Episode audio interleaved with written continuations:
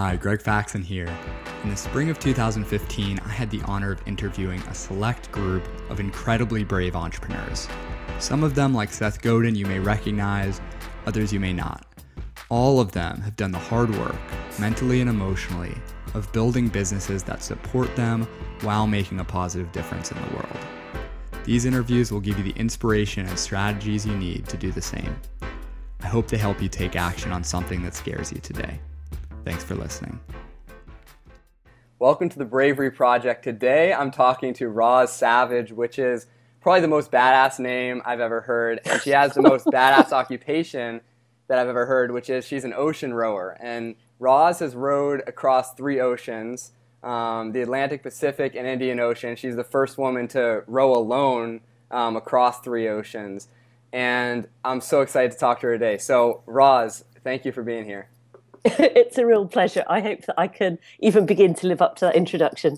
well, it's funny because I was watching your TED talk to prepare, and everyone wants to know how do I get a TED talk? You know, how do I get on the TED stage? You know, all you have to do is row across three oceans.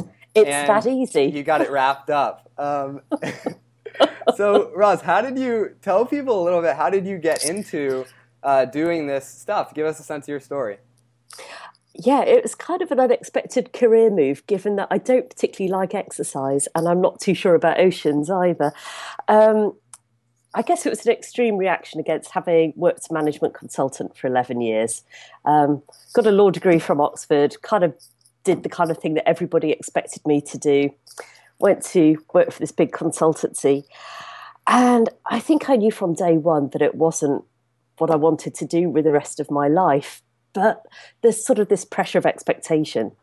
And so I carried on living someone else's life for 11 years until one day I was really trying to figure out why am I so miserable in this job and what do I really want to do when I grow up?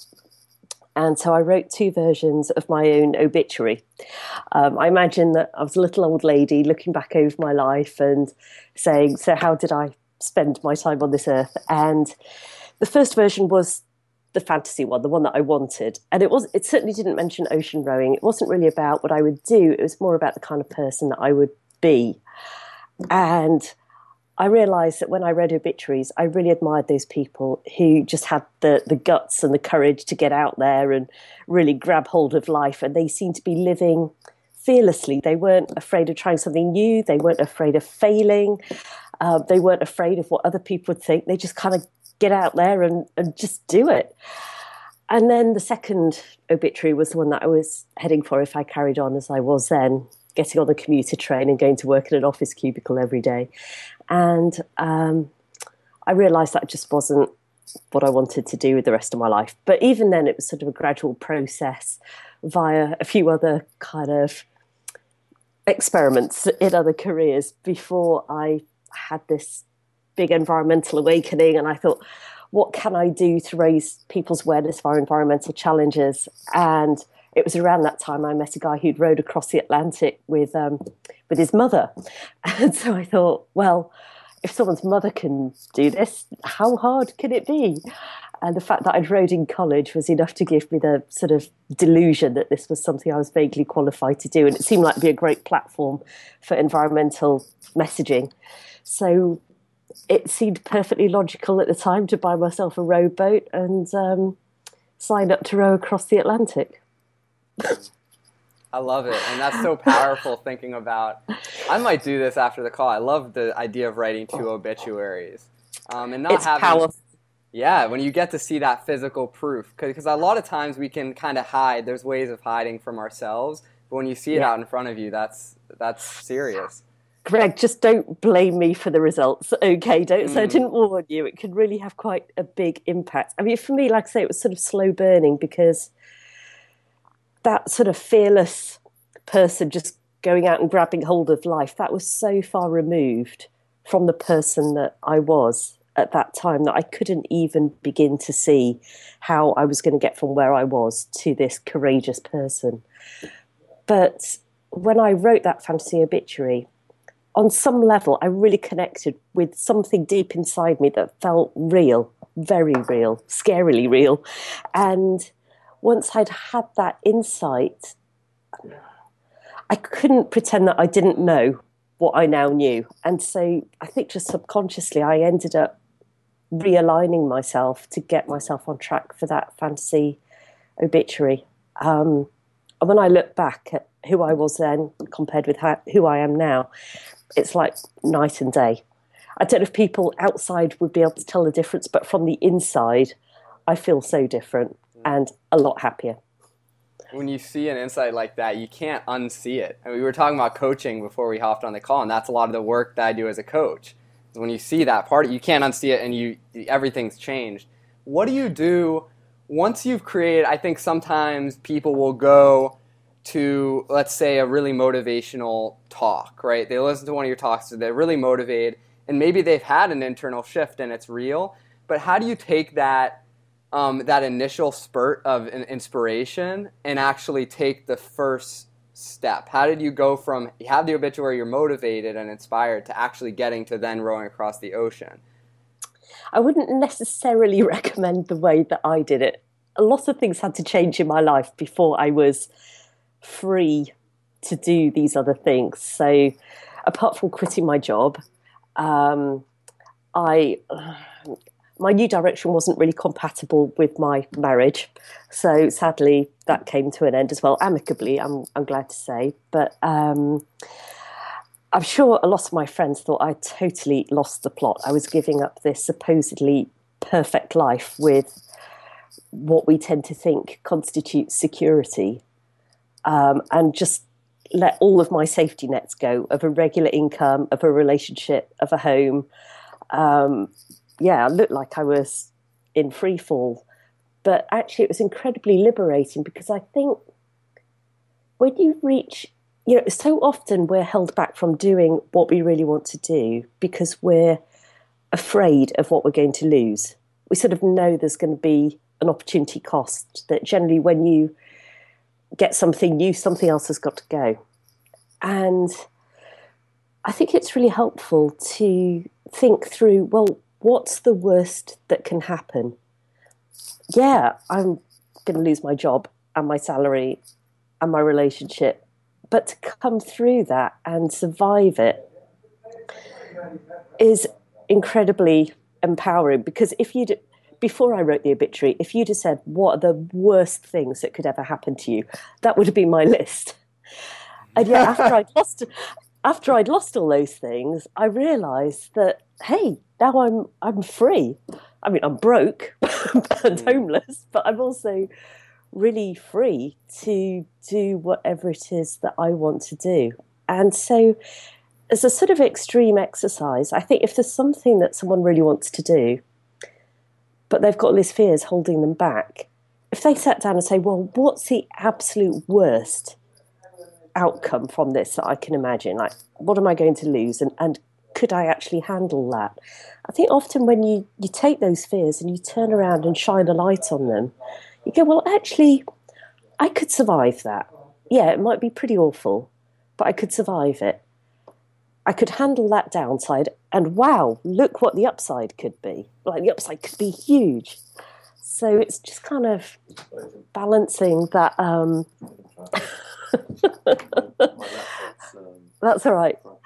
We're recording, but that's okay. Greg, say hi to Howard. How are you, Howard? so, Roz, when you, I, I love that idea. So it's um, actually actually literally think about what's the worst that can happen. So at least you're being honest and you know what that is instead of having this this fear that might be unrealistic.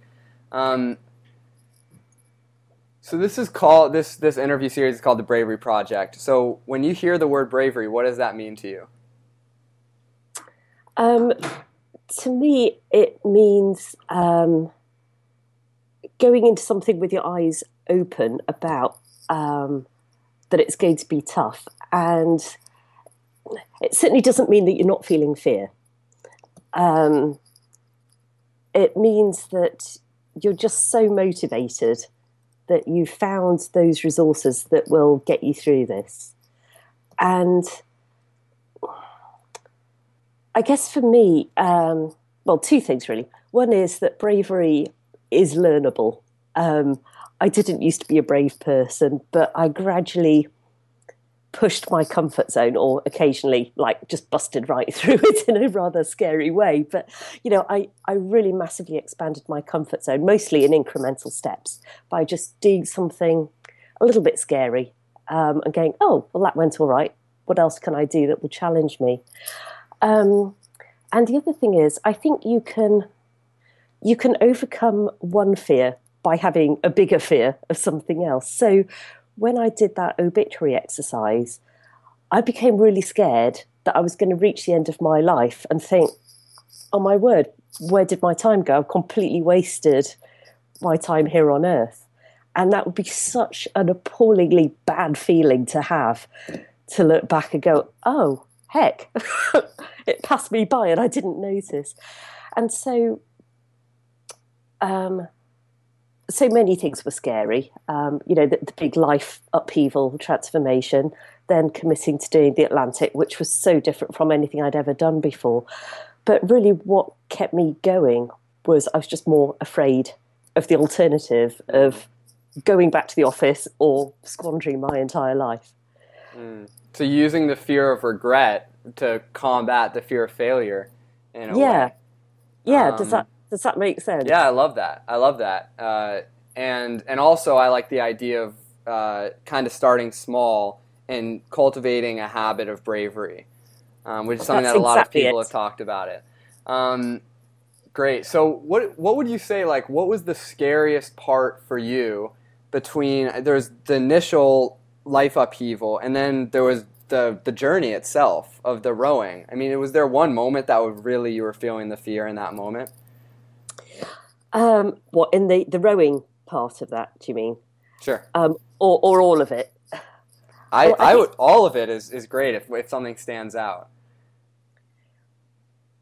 Well, the single scariest thing was the end of my marriage. I mean, that was just so. Um, the the circles that I'd been moving in for the eleven years before that, sort of London young professionals, you know, everybody was married, everybody was climbing the career ladder, everybody was getting mortgages.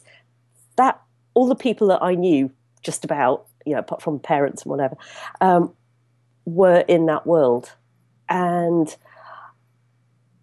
I just had no idea what was going to happen when I stepped out of that world. I felt almost like I was stepping off the edge of the earth. And I can remember the morning after it all happened, and I sort of woke up and it was almost like open one eye and squint around and go, oh, well, the sun still seems to have come up and uh, the earth is still turning. Um, and a bolt of lightning hasn't come down from the heavens to strike me dead. So, you know, maybe life is going to go on after all. Um, that was the single scariest thing. Um, I guess after that, um, my uh, my comfort zone was quite a lot larger and um, like I say, I wouldn't particularly recommend to other people that they do, you know, quite such a, um, uh, upheaving thing um, that obviously impacts on other people. Um, like I say, unfortunately, it, it, turned out okay in the end. But I, I think that um, to do to do something that profoundly scares you, like if you're scared of heights, to kind of push yourself to just get somewhere high up, um, obviously with all ropes and everything attached. Um, it does give you such uh, to, to overcome those self limiting beliefs about what's going to be socially acceptable or about what you're capable of, to kind of just bust right through that. I think does open up a whole new world of possibility in a most amazing way. Hmm. During the the rowing itself, is there anything that I was going to say, is there anything that didn't go as planned? I'm sure there's a lot of stuff. Is there any yeah. particular part that was particularly hard or brutal in the journey? Um, I suppose the most dramatic occasion was my first attempt on the Pacific in 2007 when I got caught up in a big storm about um, 10 days out from the California coast, and um, my boat capsized a few times. And, you know, it's designed to recover from capsizes, but um, I banged my head a few times and the, I lost some equipment, and I would probably have just carried on because I'm pretty stubborn. Um, but somebody reading my blog became concerned about me and decided that I ought to be rescued, and so he notified the Coast Guard um, without having asked me first, which did annoy me quite a lot. And so I ended up being, you know, not forcibly rescued, but should we say there was a lot of pressure put on mm. to accept rescue.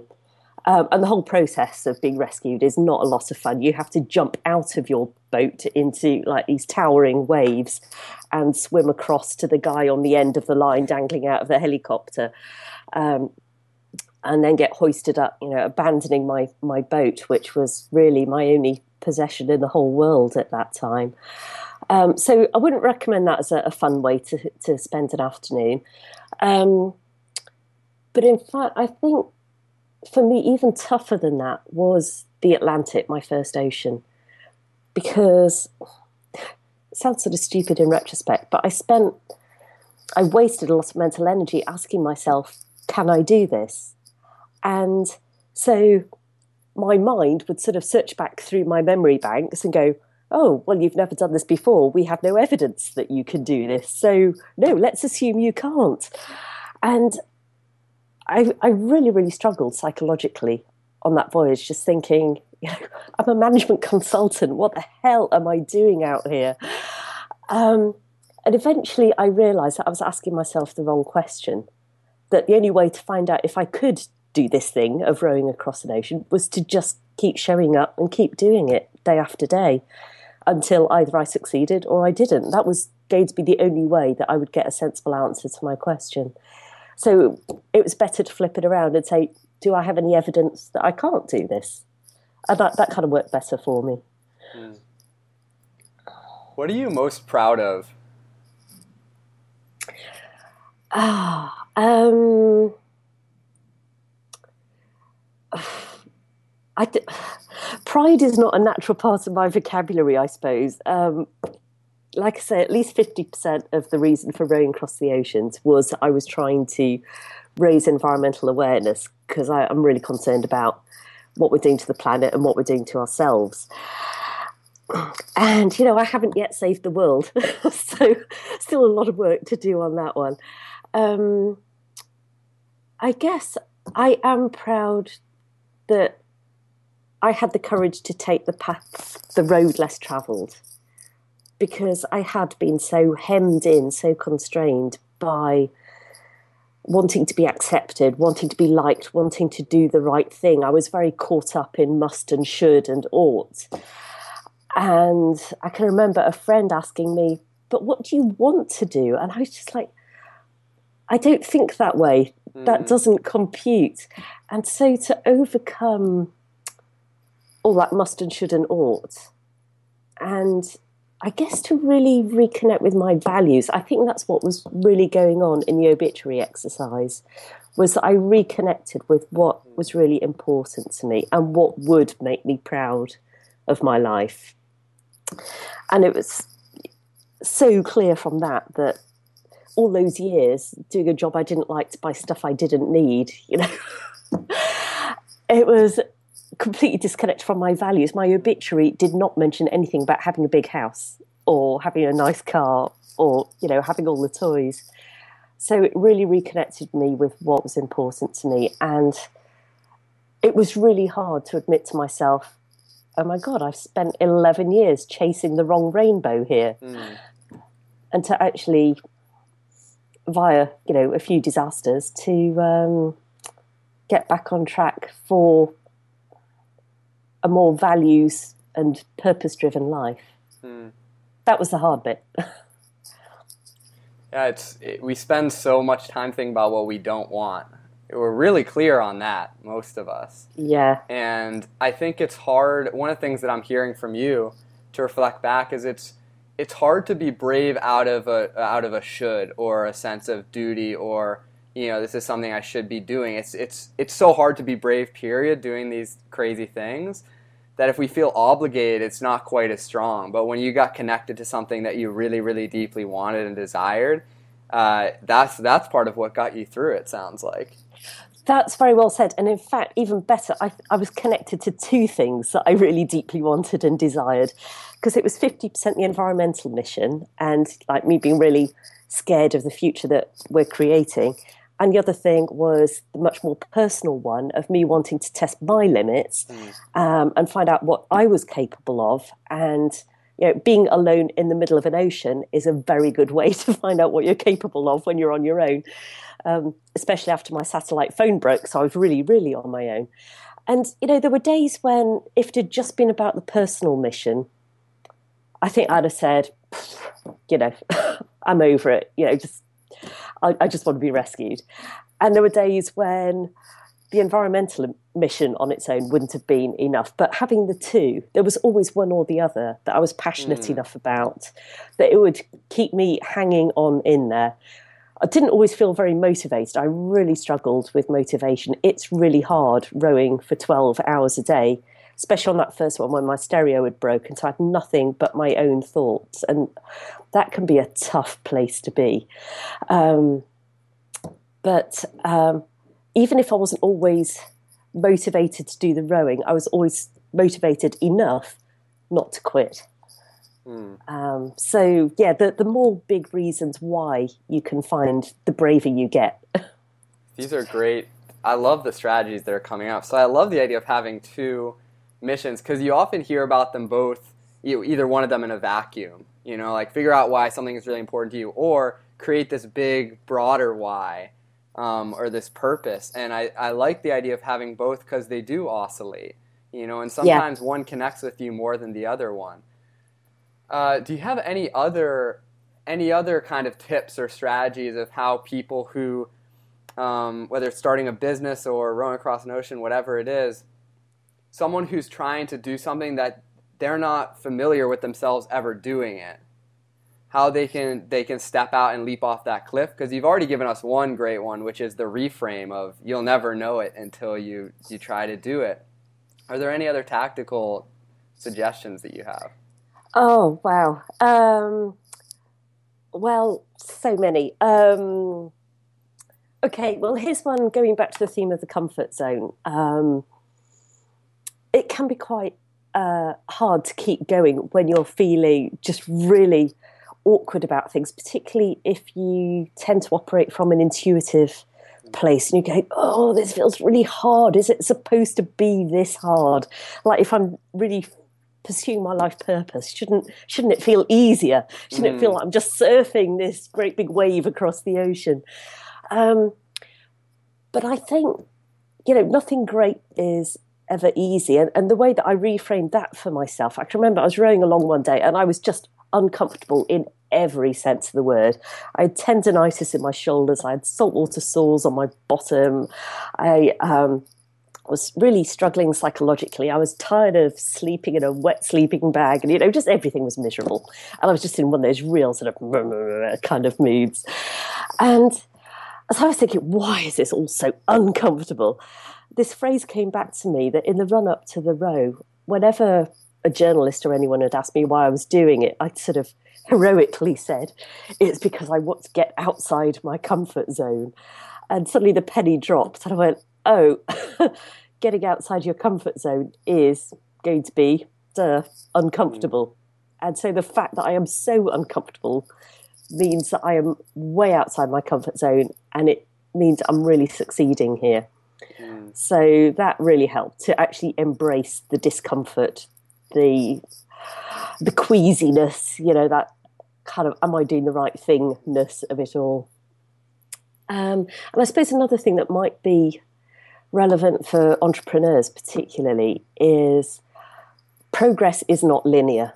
You know, you can feel like you're banging your head against a brick wall for a while, or in my case, you know, rowing against winds and currents and just feeling like I'm going nowhere. And I called them faith miles. You know, you just got to keep showing up, stick your oars in the water, you know, just keep taking it one oar stroke at a time. And if you just hang on in there, suddenly one day the winds and the currents will line up and you're going, wow, I can't believe the mileage that I'm getting now. But you realize that you had to do all the faith miles first in order to be in the right place at the right time to get that sudden like whoosh of progress. So I guess I'm just saying, you know, don't get discouraged when you feel like you're putting all the hard work in and you're not seeing much progress. Um, you are making progress. It might just not be evident for a little while yet. I love that, and nothing's wasted, right? You kind of yeah. need that. And to the, to your first point about being out of your comfort zone, um, you know, the word passion originally meant suffering, right? It didn't pa- like passion yeah. of the Christ. Like that word passion really means suffering. So part of it is the I'm gonna love what I do, or I'm gonna do, and that's fine. That's great. Partially that comes, but I think that there has to be some discomfort um, to really value the thing and to feel that depth of emotion. Um, so I love the idea that you gave of I've been telling people I was gonna be outside of my comfort zone, and now I'm outside of it. So I guess this is the work. Be careful what you wish for. Yes. Yeah. um, and in fact, we've talked about um, like the worst moments, the hardest moments, but um, for me, the the best moment was um, after that first crossing, stepping ashore in Antigua after three and a half months alone at sea. Uh, the last three and a half weeks with no communications. Um, and stepping ashore just was the most euphoric feeling ever. And I remember thinking at the time, this wouldn't be as special. I wouldn't feel as amazing right now if I hadn't done all that suffering. That you know, it's it's like the harder it is, the the more brilliant you feel when you succeed, especially when you know it's all been down to your own efforts. Mm. If it had been an easy crossing, sure, I would have felt great stepping ashore, but it wouldn't have been that like ah, you know, just like mm. it was. It was just the, the best feeling. The harder you work for something, um, the the greater the sense of achievement mm. when it finally comes right. Mm. And I, and I love that reframe of, of the sacrifice. You know, one thing that I'm hearing from you is there's almost we can imagine like a bandwidth of emotion or or like living that you can experience in your life. And when you were doing the consulting, it sounds like you had a pretty a relatively narrow band. You know, not, stuff was never that bad. It may have felt numb, but it was never that that scary or hard, and it was also yeah. never that exciting or passionate. And when you decide to row across three oceans, you really widen up that bandwidth. oh, so there boy. are parts that feel like I, don't know if I can keep going. You know, I'm at rock bottom, and then when you land on the shore, you're totally to the other side. Um, so, what would you, if someone's listening to this, because we're, I would like to wrap it up, and they're maybe they, they're feeling like they have a smaller bandwidth right now and they're ready to step out into something and they're inspired but they don't know what the first step is what would you say is the, the one thing that they could go do now or go do this week that would get them on the path uh, well i guess doing that obituary hmm. exercise mm. is a pretty powerful first thing um, and they needn't even feel that they have to act on it immediately. I mean, I, I I was terrified of it, so I put it away in a drawer and tried to forget mm. I'd done it. Um, I guess ideally, you, you think, well, what one thing can I do today just to get myself onto onto that track? But I think you'll find your subconscious takes over from there. If you found a path that feels really real to you, it'll start happening anyway, just sort of incrementally. Um, oh, I guess what I'm supposed to say at this point is, well, you know what? They should go and buy my book. such, such, a hopeless. Well, so this is so, but this is good. How if people want to learn a little bit more about you, or watch your TED talk, or, or get your book, where where should they go? Because I'm sure people want to know. Um, well, I'm kind of in transition at the moment from ocean rower to coach. So I, um, for now, the best place for them to go is to all the W's, rozsavage.com, mm. R O Z or Z savage.com. And um, they can sign up for my newsletter there, and so they'll get to hear what's happening. And they get a little um, freebie, which is an Ocean Rower's top tips for happiness and meaning. Awesome. I love it. All right. Thank you, Roz. This has it's been, been a real pleasure. Thanks, Greg. Right, take care. Thank you for listening to the Bravery Project with Greg Faxon. To learn more about Greg and to subscribe to his weekly updates, please visit gregfaxon.com. If you enjoyed this episode, send it to a friend or leave a rating and review in iTunes. Thanks again for listening. We'll see you next time.